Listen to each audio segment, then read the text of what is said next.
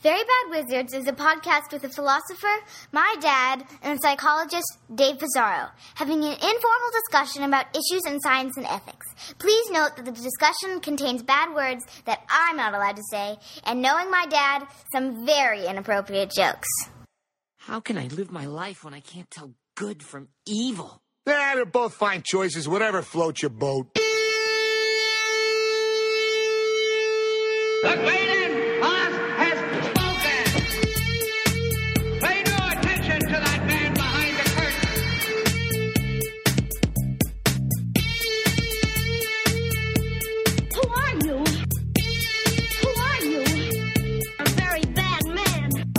Good man. They think deep thoughts and with no more brains than you have. Pay no attention to that man. Anybody can have a brain. You're a very bad man. I'm a very good man. Just a very bad wizard. Welcome to Very Bad Wizards. I'm Tamler Summers from the University of Houston. And I'm David Pizarro from Cornell University. Millions of lives were suddenly ended in an act of evil perpetrated by Dr. Manhattan himself.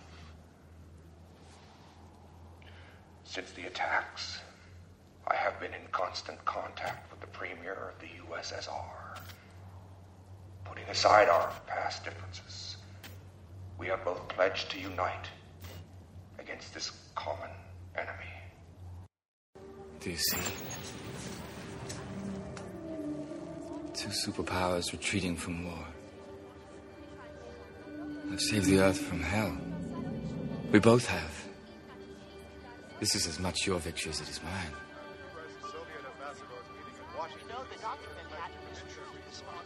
Now we can return. Do what we were meant to. We were meant to exact justice. Everyone's gonna know what you've done. Will they? By exposing me, you would sacrifice the peace Suddenly died for today. Peace based on a lie. But peace, nonetheless. All right, for those who don't recognize that audio clip, it was from a movie called The Watchmen, based on a comic book called The Watchmen, which if you have not read, I highly suggest you read it. I chose it because I think it illustrates nicely this tension between two ethical views that form kind of the basis for one of the biggest debates in, I don't know, Tamler, would you say all of definitely in moral philosophy, but almost in philosophy, right? I mean, terms of this is the Red Sox Yankees of debates, right?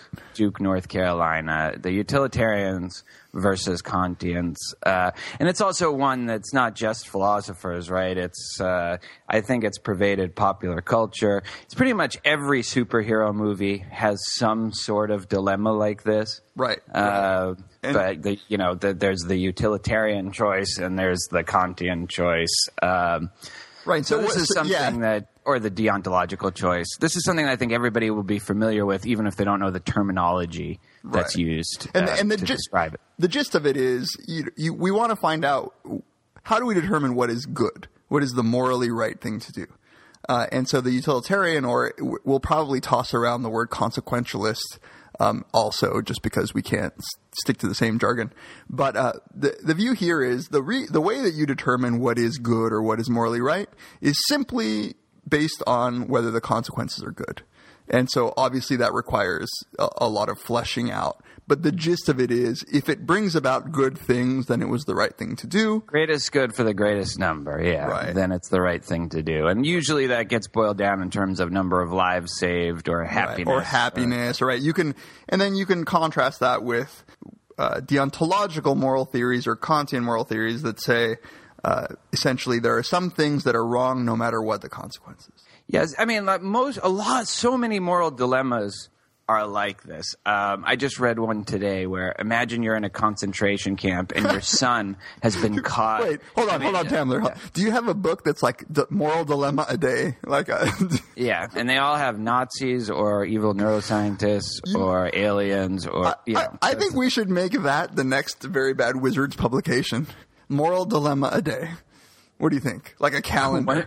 Oh, yeah, like one of those little pull-off calendars. Yeah, like the Far Side or something. Do they still have those? I don't – they must. I think if you go to the dollar store, they probably have like tons of those kinds of things. Like Moral Dilemma Day. Well, here's one, for example. You're in a concentration camp and your son has been – caught trying to escape, and the guard has caught him, the evil Nazi guard, and he's going, and he makes him stand up on a chair and he's going to hang him, and then he gives you a choice. He says, you can kick the chair out from your son's and hang him yourself. So you actually kick the chair out, and if you do that, then your son will die, but nobody else will die. If you refuse to do it, then the guard will kick the chair out, and then he'll kill 5 other innocent inmates in the concentration. That's horrible, man. You just ruined my day. I know. It's a bad one. But see, the utilitarian choice there is pretty clear, right? Your son is going to hang one way or the other, and he might be a little less happy knowing that you're the one that kicked the chair out, but it'll be only for a short period of time. That's not going to weigh, that if you weigh that against 5 innocent lives, it probably doesn't outweigh, whatever calculus you're using. So would you do it? Yeah. Right. Yeah. And the utilitarian choice is always distasteful, right? It's always yes. Yeah, right. In these, so in these dilemmas, they're intended to pit 2 pretty unfavorable options against each other, and it just so happens that the utilitarian choices violate some intuition about what we should just do. We should not be doing things like that. Speaking of dilemmas and unfavorable choices, I have one right now, and I think I've made it. I'm pretty sure that this is going to be our last podcast. I'm sorry about that. I know that we're starting to build an audience very slowly, very gradually, but I recently got, I think via my daughter, but also just watching Jon Stewart, there's been a commercial. Do you know that song, Call Me Maybe? I have that song in my head right now, and I can't get it out. And I was up from like 3 in the morning till 6 in the morning, literally banging my head. I started hitting my head to try to get that song out of it, and I couldn't. Because that's an effective strategy to get songs out of your head. Well, I tried everything else. I tried thinking of other songs. I tried thinking of Flight of the Conchords songs. I tried, imagining myself as a quarterback for Patriots, which I do sometimes to try to, get other shit out of my head. Nothing worked. All I had was Call Me Maybe in my head, and I still have it. Like, even right now, I still have the song in, and I've decided I'm going to have to kill myself. I brought my daughter to school. I said, you got to give me an extra long hug because this is the last time you'll see me. I can't disagree with you. I mean, I had fun. It was nice knowing you. Yeah, I know. I appreciate that. But you wouldn't want me. I mean, again, it's a utilitarian choice. I'm taking the utilitarian way out because the misery that I'm going to experience living with that song in my head is definitely outweighs, and whatever good can come of my going on living. At the same time, there's something sort of, you might think that it's a deal breaker not to commit suicide, when you have a family and stuff like that. So. Right. Well, let's put our cards on the table right now. I'm going to come out of the closet and admit that I find it hard and distasteful to be a utilitarian or consequentialist, and that I think I am a deontologist. Now, I don't mean that I can justify it. I don't mean that I can defend deontology against the reasonable positions of utilitarians at the end of the day, but I just can't. I can't get myself. Well, so here's an interesting one, right? I mean, there's a debate going on right now at The Atlantic between Conor Friedersdorf. Oh, Conor German guy. Yeah, Conor German Jewish guy. Dorf. I don't know. Whatever it is, I he's a good writer. Do you remember Dorf on Golf? There's nothing. What did you say? Do you remember Dorf on Golf? It was Tim Conway? Tim Conway. God, that dated me. Okay. Oh, wow. Friedersdorf. Every listener under the age of 35 just immediately clicked this out. Oh yeah, Tim Conway, he's on the Carol Burnett show now. So Conor Friedersdorf, he's one of those good conservatives, you know, like he's that kind of writer. He is opposed to these drone attacks. Do you know what these drone attacks are? Yeah, basically we send robot planes to do our dirty work for us. Yeah, and our dirty work is to take out terrorists, right? Take out Al Qaeda members, take out Taliban members that are, you know, that are a threat to us and also a threat to the countries they inhabit. But the problem is, and Conor Friedersdorf did interviews with all these people who live among these terrorists that we're taking out, is their whole life they live with these drone planes flying over their head, not knowing, these drone attacks, they don't just kill the terrorists. 25% of the victims are civilians. And well, okay, but is that number 25%? Does that represent an improvement, like over manned attacks?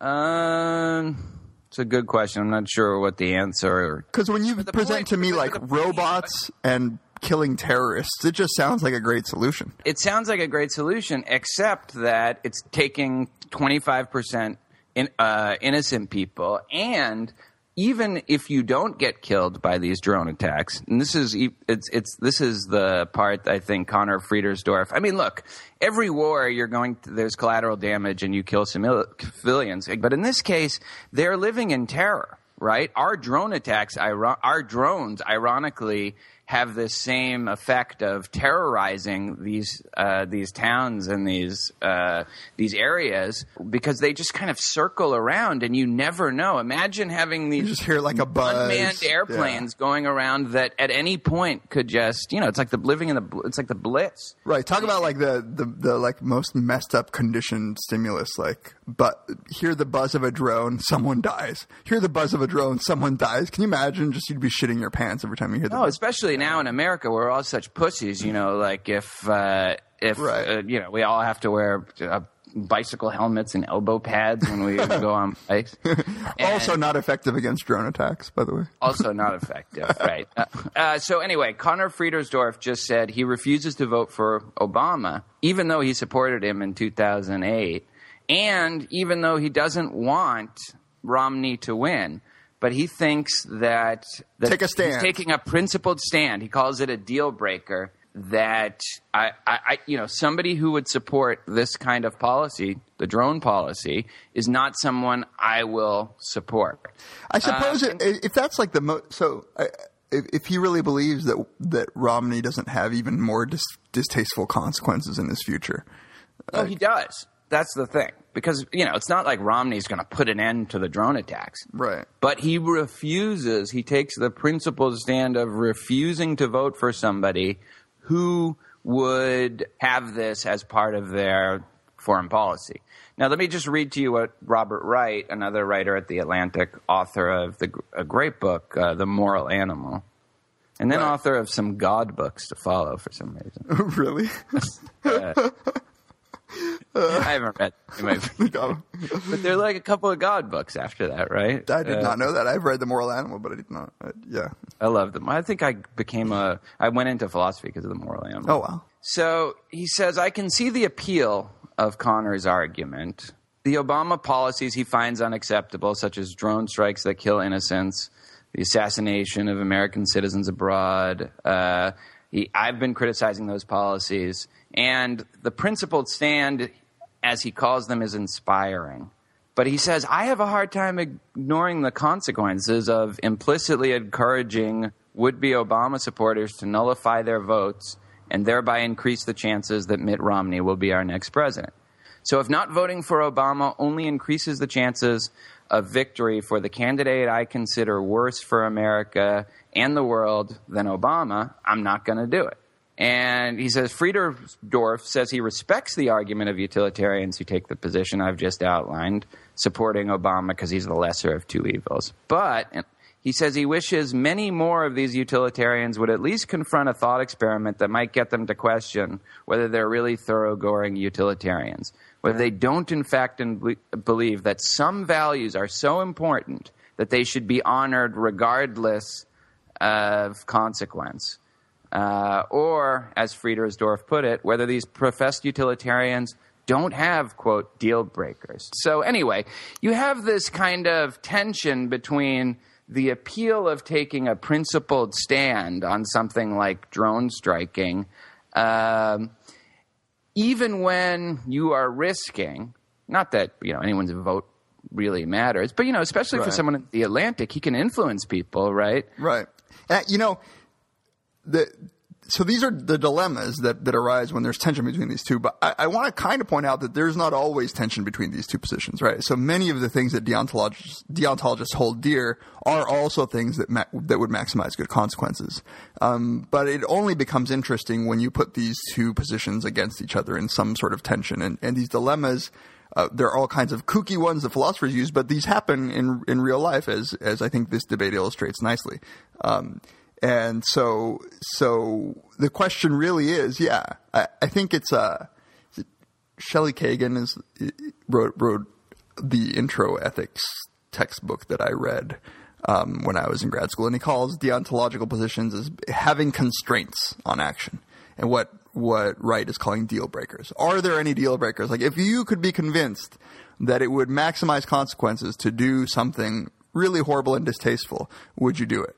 Now, I think a lot of people say that they are consequentialists without really thinking about it. So I think a lot of – and we talked – Tamler and I talked a little bit about this. A lot of people who are social scientists, for instance, think that it's straightforwardly obvious that consequentialism or utilitarianism is the right moral theory. But these people end up being really opposed to torture, for instance, even though they say that they think that it wouldn't bring about good consequences to have a policy of torture, that they should still be willing to admit, if it's completely obvious that torturing somebody would save a large number of lives, then they should be willing to accept it. Well, I mean, the waterboarding example is a great one. And it's a great one that, I mean, most social scientists are liberals. Right. And most liberals were against waterboarding and torture. Now, why were they against it? Had they done the research and determined that the consequences of waterboarding at Guantanamo were definitely unfavorable? I would think a vast minority, if any, of the social scientists who were probably opposed to that policy had done any research or any... Absolutely. And I think that it's a little disingenuous, but here's the thing. I think that being a consequentialist or a utilitarian is... or talking like one is really appealing. And the reason it's appealing is because we can all sort of agree on this currency of well-being or happiness or goodness or whatever. So we can all say, like, all things being equal. All things being equal, I think this would be a better thing. It would maximize the happiness in society, or it would not. We can social scientists can do things like measure well-being. They can say, oh, in countries where this happens, you know, then everybody's happier or whatever. But at the end of the day, they are adhering to these some of these sacred values, some of these deal breakers or constraints. And you find this sort of disingenuous way of arguing a lot in the debate about capital punishment. So people say, I'm opposed to capital punishment because it's not a deterrent. As if were there evidence that it were a deterrent, like they would change their position, right? Yeah. And it's just BS. That was wouldn't. That was not Obama. Dukakis. That was his thing. Right. Exactly. Yeah. So it's not really like so. You just know that if you presented an article with him that had like clear, solid evidence that the death penalty deterred murders, that they would just say something like, well, this needs to be replicated. Well, also, here's the thing. I would agree that it's not – yeah, no, they would demand replication. Right. No, but here's the thing. It's not I read a really interesting article on this. I mean, this is a separate subject, but it's not really separate because it comes back to this consequence thing where it doesn't need to be a deterrent for it to be the consequentialist – for it to be the consequentialist choice, right? So here's a couple ways – that even if it's not a deterrent, it still might be the consequentialist from a consequentialist perspective or the right thing to do. First of all, these inmates, if some of these inmates that are put to death are threats to prison guards and to other inmates within the prison, right? Right. And so they can cause a lot of damage. In fact, the basis for in Texas, and where the capital punishment kings of the world, right? Or at least the I think that actually it's the default penalty. I think that in Texas it's the default penalty for any crime. Like, but one, you cannot put someone to death in Texas without they have to have one aggravating factor, which is that they pose future threats. Right. And if you don't, and so a lot of the reasoning in judges' decisions is it's purely consequential. It's like we have nothing. We can't do anything with this guy. One of the retarded people or borderline retarded, disabled, mentally disabled, I believe is the term. Yeah. You're mentally disabled. Well, I had a student actually who made a point along this line. It says, the judge's decision, which was really interesting, purely consequentialist, kind of saying, yeah, no, it's unfortunate. This guy has a very low intelligence, but there's nothing that we can do, and he's going to pose a threat to the inmates. And so I see this as our only choice. It's like putting a dog down. Yeah, and then my student, he said, not only that, but, it kind of sends a message. If you put to death somebody who's mentally disabled, it sends a message to people, and he put it like this. It's like, come to Texas, we kill retards. Right. Like, there is no difference. Texas, we kill retards, so don't start any shit. Yeah. It's like, don't even think that you could get away with like the Twinkie defense in Texas, because you can actually be completely incompetent mentally.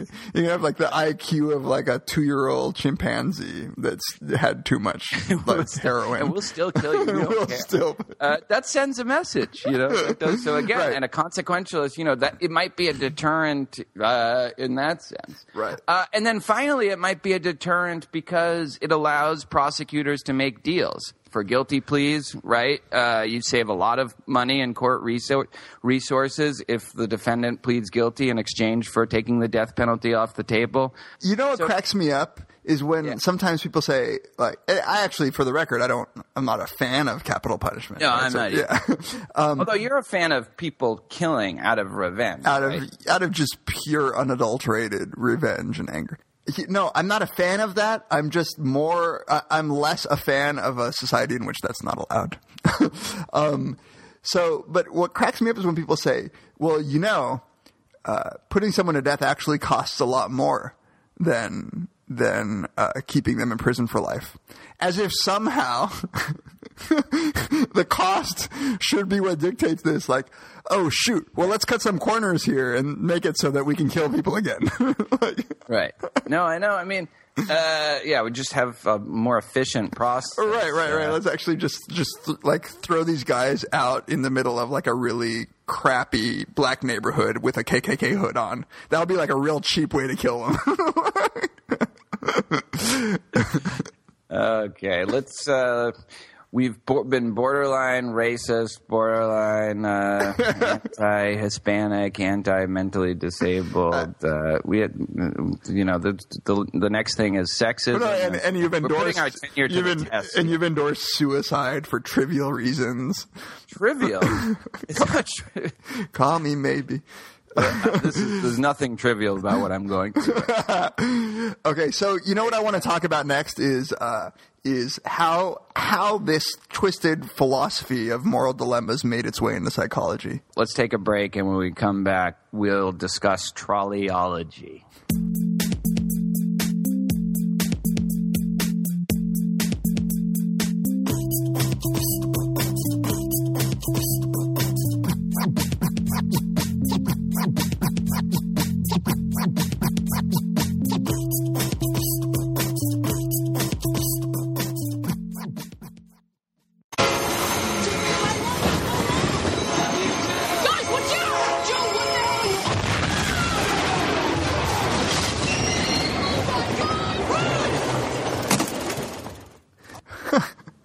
So why that's from Super 8? So why the Super 8 clip, Tamler? But by the way, great movie. You haven't seen it, right? I haven't. I think that I'm going to after we're done recording, I'm just gonna go get a drink and watch Super 8 on my own. It's 10 in the morning, by the way. Asshole. Not that I'm against that. I think that's not in great. Canada. In Canada, it's 10 at night. Yeah, sure. Right. That's right. Forgot you guys were on the other side of the world. So, Elle Fanning in that movie? Yes. Kodo's Fanning's sister, I guess. Just let me stop you there. Just let me stop you. You don't know what I'm going to say. I wasn't going to say that. Okay. And the fact that you thought that that's what I was going to say. You've just said so much crazy shit already, man. I'm just trying to save you. Yeah, at least I didn't say donkey punch. Please see episode 5. Or don't. The Elle Fanning is tremendous young actress in that movie. I mean, her acting in that movie it's almost mind blowing. She's so good. She should have won Best Supporting Actress. I mean, she gives this. It's just a flawless performance. It's a flawless performance, and high that's praise. All I want to say about Elle Fanning. Good. For the next at least couple of years. Okay, so train crash. There was no fat guy on the tracks, though. There's no fat guy, right? Trolleyology. So Judith Jarvis Thompson and Philippa Foote. It's attributed to both of them. Those are two philosophers. Is it because one of them put together the two, juxtaposed the trolley and the footbridge, and called it this sort of the trolley problem? This is one of those things where the fact that I don't, I wasn't a philosophy major and have very little knowledge about the actual philosophy. Actual philosophy done by real philosophers. Yeah. No, I mean I have some, but I have gaping blind spots. You just wear a black turtleneck and smoke a cigarette and say, "What is the meaning of life?" I have never read either of those original pieces. All I know is that it's attributed to them and it's referred to them. And the basic setup in a trolley problem is out of control trolley is coming down a track, and it can either one person's going to die or 5 people are going to die, and you are in a position to make it so that one person dies. Right. So it's headed toward the 5. It's aiming towards the 5, and you can do something to make it hit the one person. If you don't do it, then the 5 people will die. If you do it, then the one person who would otherwise have lived will be run over by this train. Now, what you have to do is different. In one variation, all you have to do is you're by the switch, and you can shift the tracks, and if you pull the switch, the train will go onto the track with one person. If you don't, it will kill the 5 people. In the other variation, and this is the variation that you use a lot, right? When you use this problem, there is a person on a footbridge. Often it's a fat person. Right, or some guy wearing a really large backpack or something. Or a guy wearing a really large backpack. I saw one that this is worse.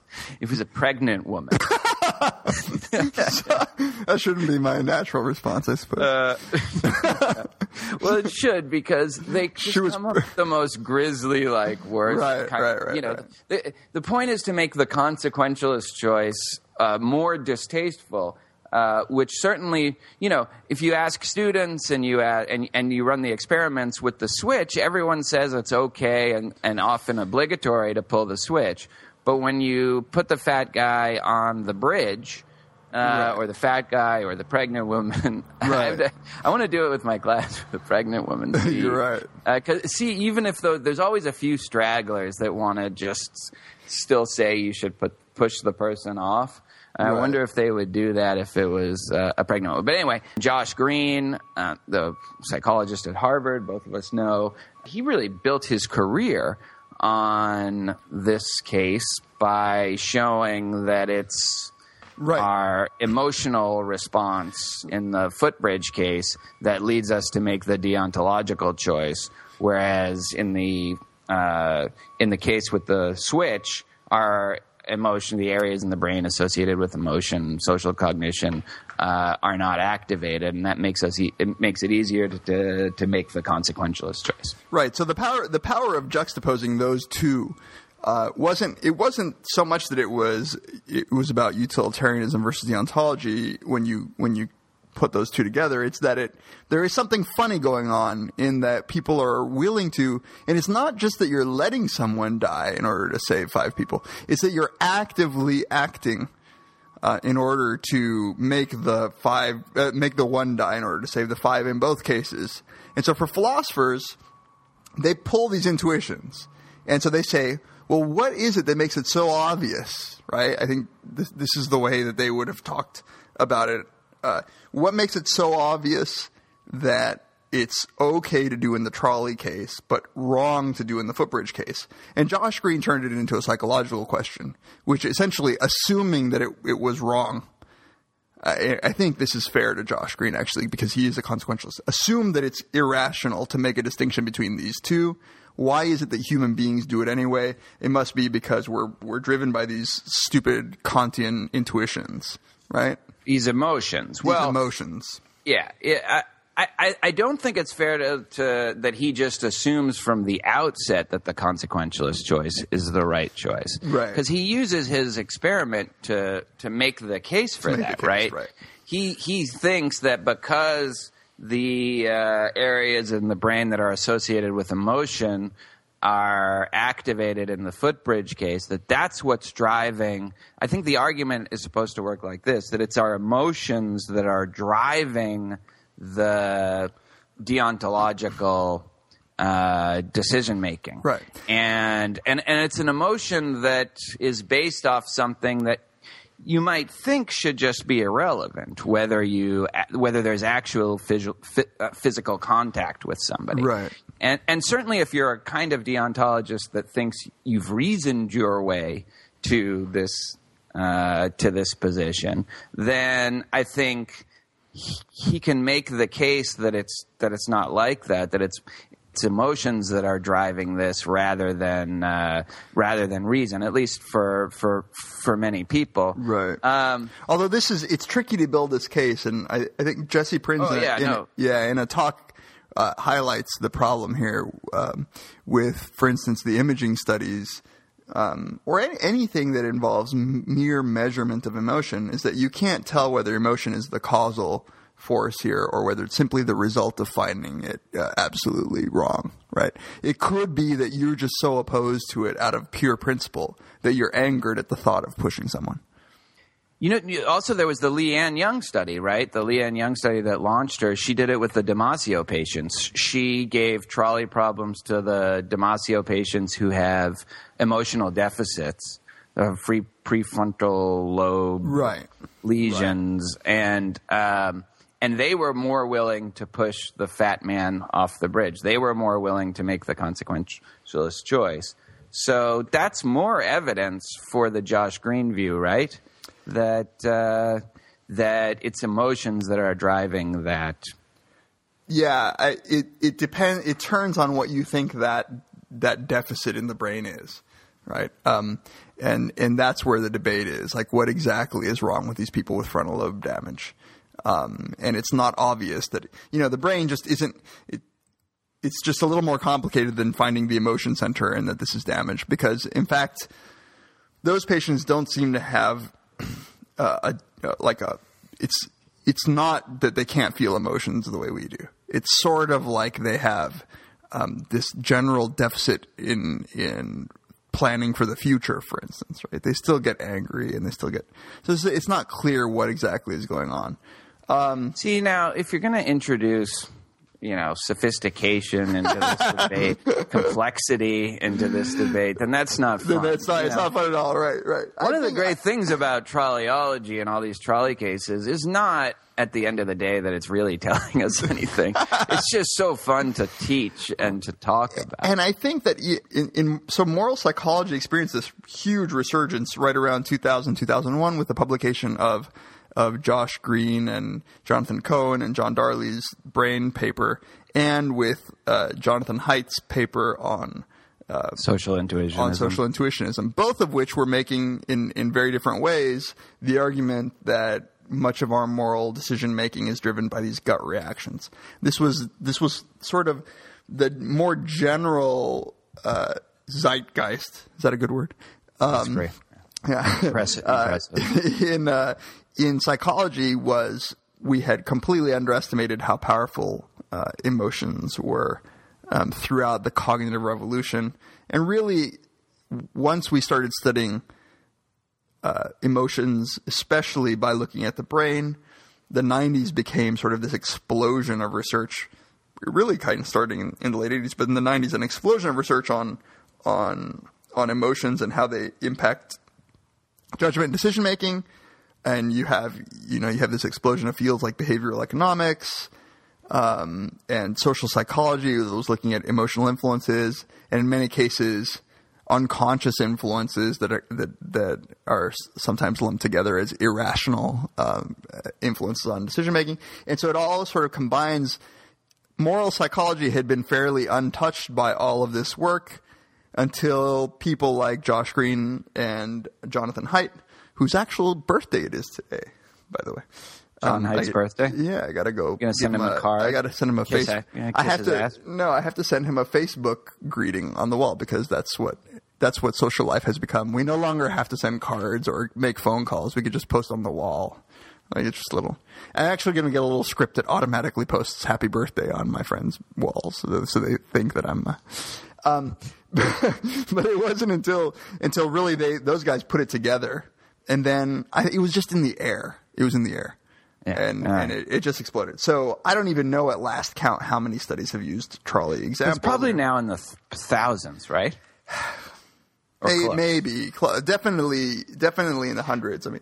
It's ridiculous. And you've done a couple of great studies. I mean, my favorite study, the study that we bonded over, at least I bonded, is your Chip Ellsworth III versus the Tyrone Jackson Payton. Trolley study. Get your you want to briefly describe that? This is awesome. So we wanted to know whether – so the gist of this was actually an intuition that I always had, that people say that they are deontologists or utilitarians just based on whether or not it agrees with whatever dumb position they have already. So this sneaking suspicion is something that I had early on. I remember I used to ask my parents things like, wait, so in Hiroshima and Nagasaki, we just killed a bunch of innocent people? And they would say things like, well, yeah, because the war would have gone on for much longer and many more people would have died. So in this case, it was justified. So they were using Nagasaki. If you know that's well, the Onion has a great piece on in their history, Our Dumb Century, and the headline they have at that time was Nagasaki bombed, quote, just for the hell of it. Yeah, that's so sad. That's so tragic. And Nagasaki really gets short shrift. I mean, I remember we read a book on Hiroshima. Are there any really good books on Nagasaki? It's totally forgotten. It's like the Scottie Pippen of Japan World War II. I'd be willing to bet that's the first time that. It's like the James Worthy of the. Sorry, non-sports people. So I thought, to all Japanese people and all right-thinking. I think this is the episode where we offend everyone. So we wanted to know whether or not we could just get people to flip in their endorsement of these principles. All we did was we said, if you look at the philosophy literature and the use of these moral dilemmas and when it gets poured over to psychology, people are always saying things like, well, Jones and Smith are stuck on a track or it's like person A and person B. We're like, let's get some of these emotional juices going. Let's give these guys names that are going to be associated with something, like something that you either are okay with or you don't like. So we said, let's call the fat guy that you got to push off the bridge to save. In our case, we made him to save the first study 100 people, but then we changed it. Let's give him a name. So we either called him Chip Ellsworth III, which, you know, you think about what images that gives you. Or we called him Tyrone Payton. And so essentially we've given a stereotypical African-American name or a stereotypical rich, white, high SES guy name. Like I always think of James Spader and the John Hughes in one of the John Hughes movies super yuppie for Chip Ellsworth III, you know, where that, you know, he's like, "Hi, Bobby, let's go play a game of." Yeah.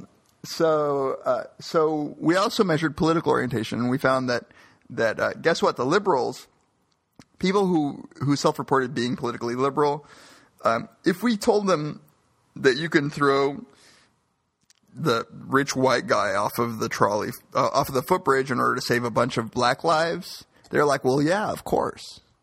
But if we use the black guy, Tyrone Payton, to save a bunch of white lives, they're like, no, that's wrong. And importantly, so you're playing on their sort of politically correct, exactly, what John Haywood called the oppression foundation. Yes, yeah. That's right. And in fact, like, the action was mainly in the liberals. Like, more of the bias was there. So they were like, importantly, they were like, if we ask them why, they were like, well, because it's just wrong to kill an innocent person. They didn't say because a black life is worth more. Or in the other case, like, they would say like, oh no, it's just, of course, it's the greater good. And we got it. Depending on how you look at the data, we got some of that bias with conservatives. It was really ramped up with conservatives when we switched it to be Iraqi versus American.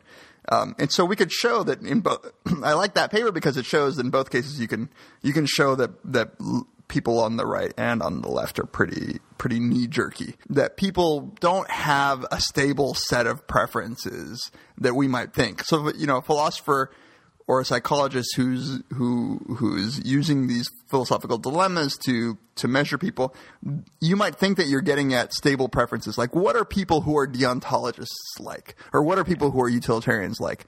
Well, we just show that, you know, people aren't utilitarians or deontologists. They are people with a whole bunch of attitudes. And sometimes they have to use utilitarian justifications for those attitudes. Sometimes they have to use it. They'll use whatever they – we call it the moral toolbox. They'll pull out whatever principle they can to defend their position. And that's that fits in with the sort of kind of social intuitionist model, right? The idea that we have our gut reaction and we post hoc rationalize the gut reaction afterwards. Exactly. So in using those trolley dilemmas, like, we were trying to say you're using it wrong. Like Steve Jobs and the iPhone, you're holding it wrong. You're thinking that the trolley dilemmas are getting at some sort of stable preference. So Josh Greene is saying, you know, we can tell that people who use the ontological thinking are people who are kind of more knee-jerk, intuitive people. People who use consequentialist thinking are the more well thought out, well reasoned kinds of individuals. Yeah.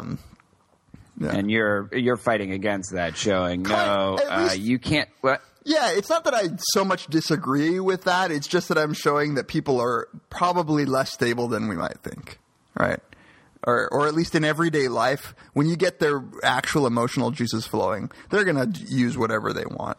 Or, I mean, there's that possibility, or there's the possibility that these trolley problems are just don't adequately get at whether we're consequentialist or utilitarians. Let's take another quick break, but you did another study that got written up in The Economist. That's right.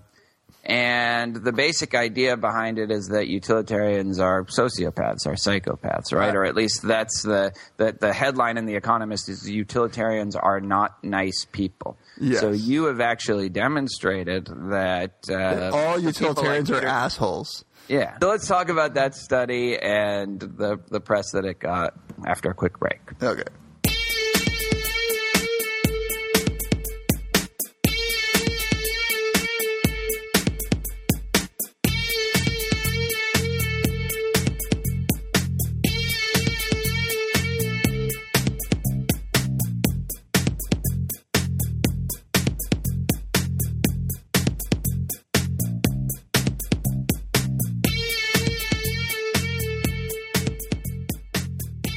All right, welcome back. I want to start off by giving a little anecdote. There's this wonderful program at Cornell called the Cornell Prison Education program. And Cornell professors and graduate students are able to teach courses to prisoners in a maximum security prison in upstate New York. It literally is where it comes that phrase, we'll ship you upstate, comes from, these upstate New York prisons. And it's I gotta say, I was asked to give a lecture on moral psychology, and I went and gave a lecture. It was one of the best experiences I've had. The one thing you don't want to know, though, is what these guys are in there for, because these are real serious offenses. I mean, these are murderers and all kinds of stuff. So you try not to talk to them about why they're there. So I'm giving this talk. I was actually really uncomfortable, man, because they're in there because of their failures of moral judgment, right? And so here I am talking about trolleys and shit. And, you know, these guys are like, well, I beheaded my girlfriend and hid her, you know, head in the refrigerator for a few weeks before. But okay. But nonetheless, I go in and I'm talking, you know, I present the trolley problem, right? So I give them the trolley dilemma. Right. And then I give them the footbridge dilemma.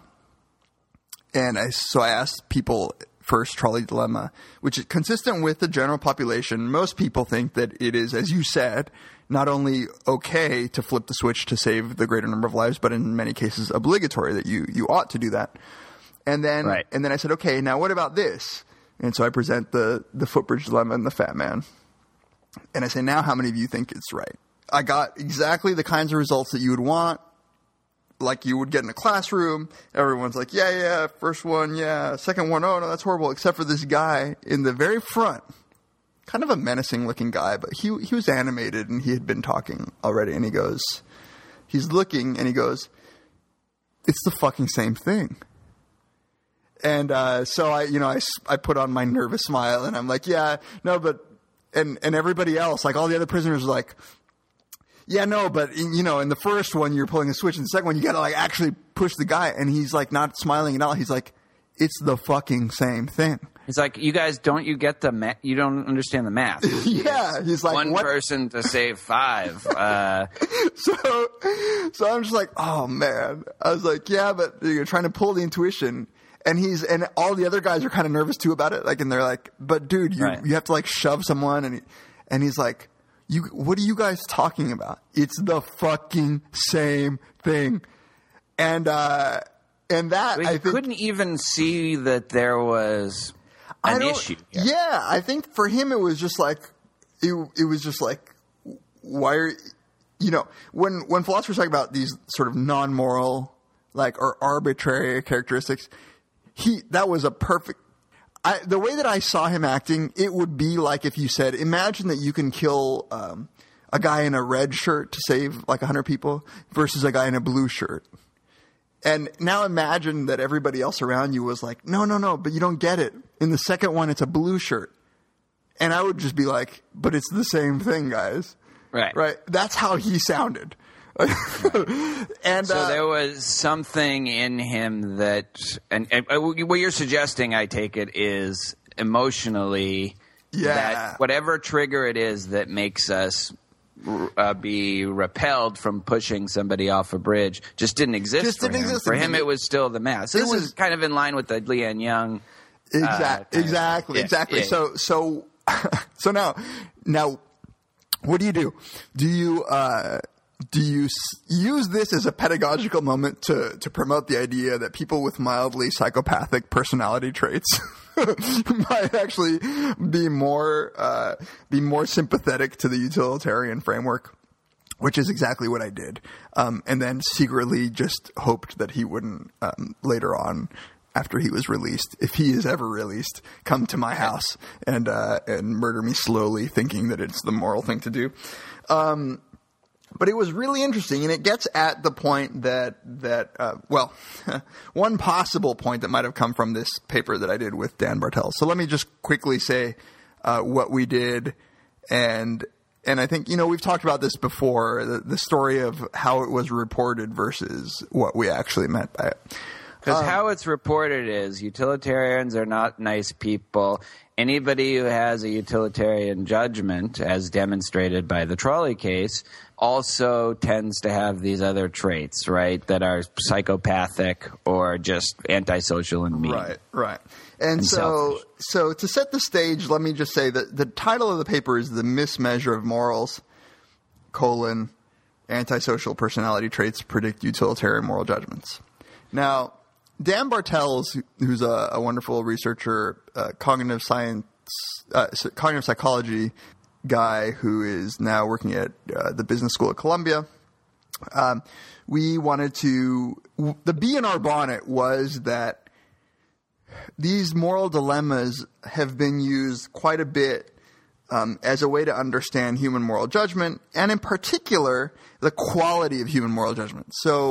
So people like Jonathan Baron and Josh Greene have used these to show or to argue that sort of there are cases in which we are rational individuals, like and we make the right moral judgment, the utilitarian moral judgment.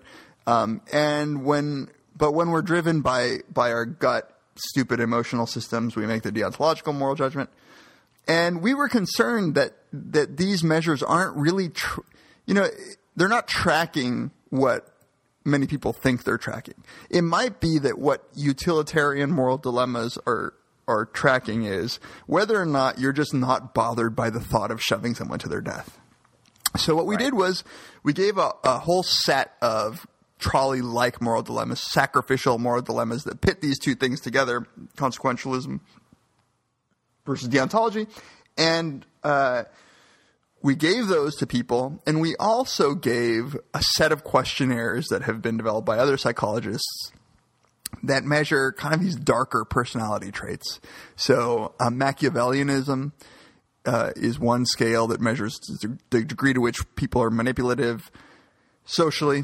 A psychopathy scale that's intended to measure in a subclinical population the presence of personality traits that would be associated with psychopathy. So in particular, we were really interested in this callous traits. So traits that make people sort of unemotional or not sensitive to the suffering of others, that kind of thing. And then there was a third scale called the life meaning scale. So it basically measures whether or not you think life is meaningless by just straightforwardly asking you things like, do you think life has meaning? And what we found was a fairly strong correlation that to the extent to which you were willing to endorse the utilitarian solution to these moral dilemmas, you were also more likely to be higher in psychopathic personality traits, in Machiavellianism, and to find that there is really no meaning to life. And so it's okay. So you take that. Which I think you're at least two of those, right? Even though you don't make utilitarian judgment. I'm so high in empathy that I can barely handle to walk outside and see the suffering of others. Well, now you can, right? Because it's the suffering of Canadians. Right. Well. When I say others, I mean normal human beings. Right. I draw my moral circle very narrowly to exclude Canadians. No.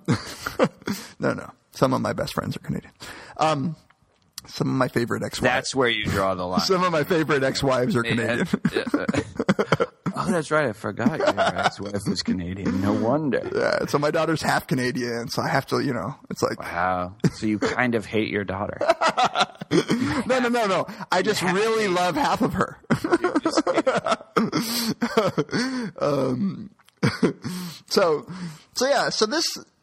the real point that we were trying to make was that this is a pretty bad way of measuring human morality. If what you're doing is concluding that you have a measure of optimal morality, and you're saying, look, reasonable moral people like people that Josh Greene or John Barron consider to be the smarter ones, the system, as psychologists call them, system 2 thinking, right? The people who actually think deeply about this stuff. They are the utilitarians. They're the utilitarians, this is a good thing. What you're unwittingly doing is picking up on people who simply are okay with the thought of killing someone.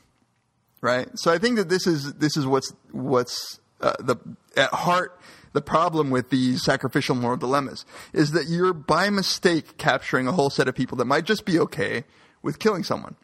Now, the way that it got – this is a – you're painting it as – and this is certainly not how it was painted in the popular press. No.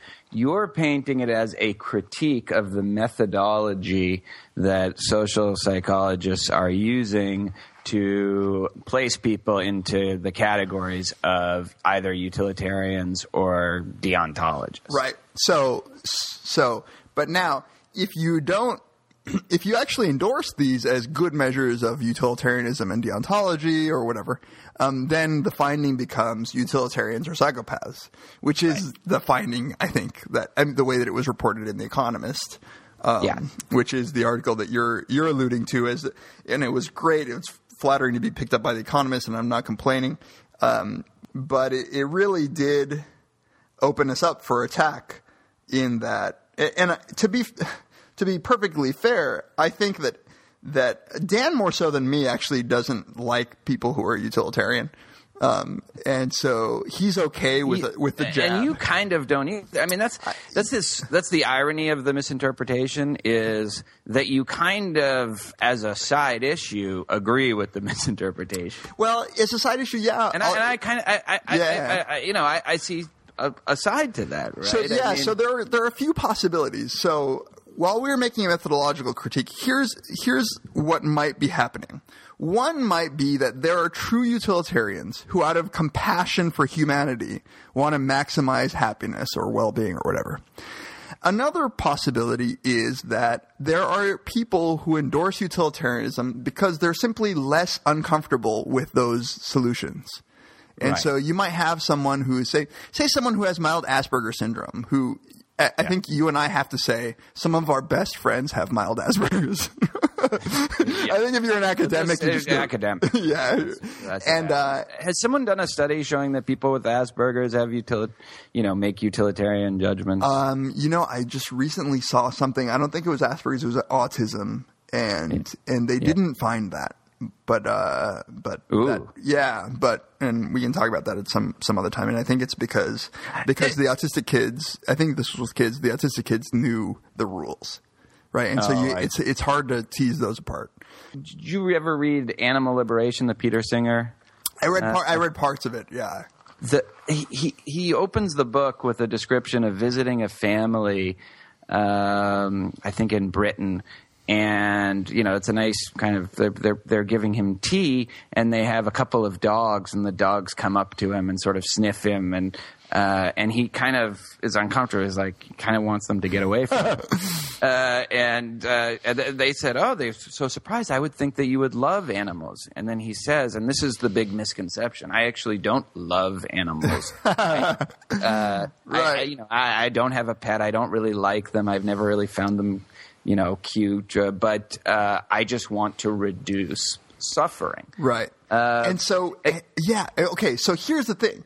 So it may very well be, and I got to say that when our paper was under review at Cognition, Jonathan Baron, who's a psychologist whom we actually criticize in this paper for doing this very thing, endorsing consequentialism and then thinking that it's the normative thing that everybody should endorse, he was very, very reasonable. And he said, look, I buy that it might be that utilitarians are slightly less emotional, like they have less of these sort of warm, otherly directed emotions. But you can't just say that because they lack some of these emotions that they're psychopaths. It could be that we need people who are slightly less moved by the individual suffering of one innocent person to make the kind of tough decisions that are required of modern human beings, right? So now we have to make things like policy decisions where we're like, okay, do you want a few hundred people to die of this? Or do you want are you okay with thousands? Want to take a risk of a great, right. Yeah. Right. And if you're in that position, and that's where the Batman movie is a good example. Right, so the end of the first Nolan Batman movie, The Dark Knight, where that's not the first one. The first one's Batman Begins. It's the second one. Yeah, it's the one with the joke. when there is that moral dilemma. A comic book geek like you would make that mistake. I know. Hey, you know what, Dave? Yeah. This is. I didn't think this was going to be a two-parter, but it's kind of turning into a two-parter. Let's do that. Let's make it a two-parter, because how could we possibly, with all of the work done on deontology and utilitarianism, how could we possibly do this in one episode when we spend? And I think in part two we can also broaden it a little bit to this question of the role of emotion in moral decision making and the role of reason, and which should have precedence. So it's because, again, there's this implicit assumption: if it's an emotionally driven judgment, it's bad. Right. Reason driven judgment, it's good. And that's one that I used to subscribe to a lot more than I do now, which is practically not at all. Right. I believe that now you're just solely driven by your disgust response. Exactly. As long if it's disgusting, then it's morally wrong, and I don't want any part of it. And I think the government should take active steps to put everybody in jail who does something that I find disgusting. Who picks their nose. All right. On that note, we'll wait for part two, where we'll talk more broadly about emotions and continue this discussion about your paper and utilitarians, and because it's all connected. It's all connected.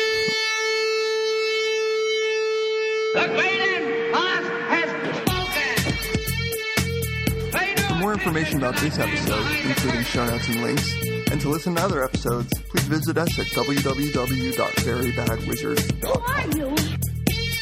Who are you? A very bad man. I'm a very good man. Good man. They think deep thoughts, and with no more brains than you have. Pay no attention to that man. Anybody can have a brain.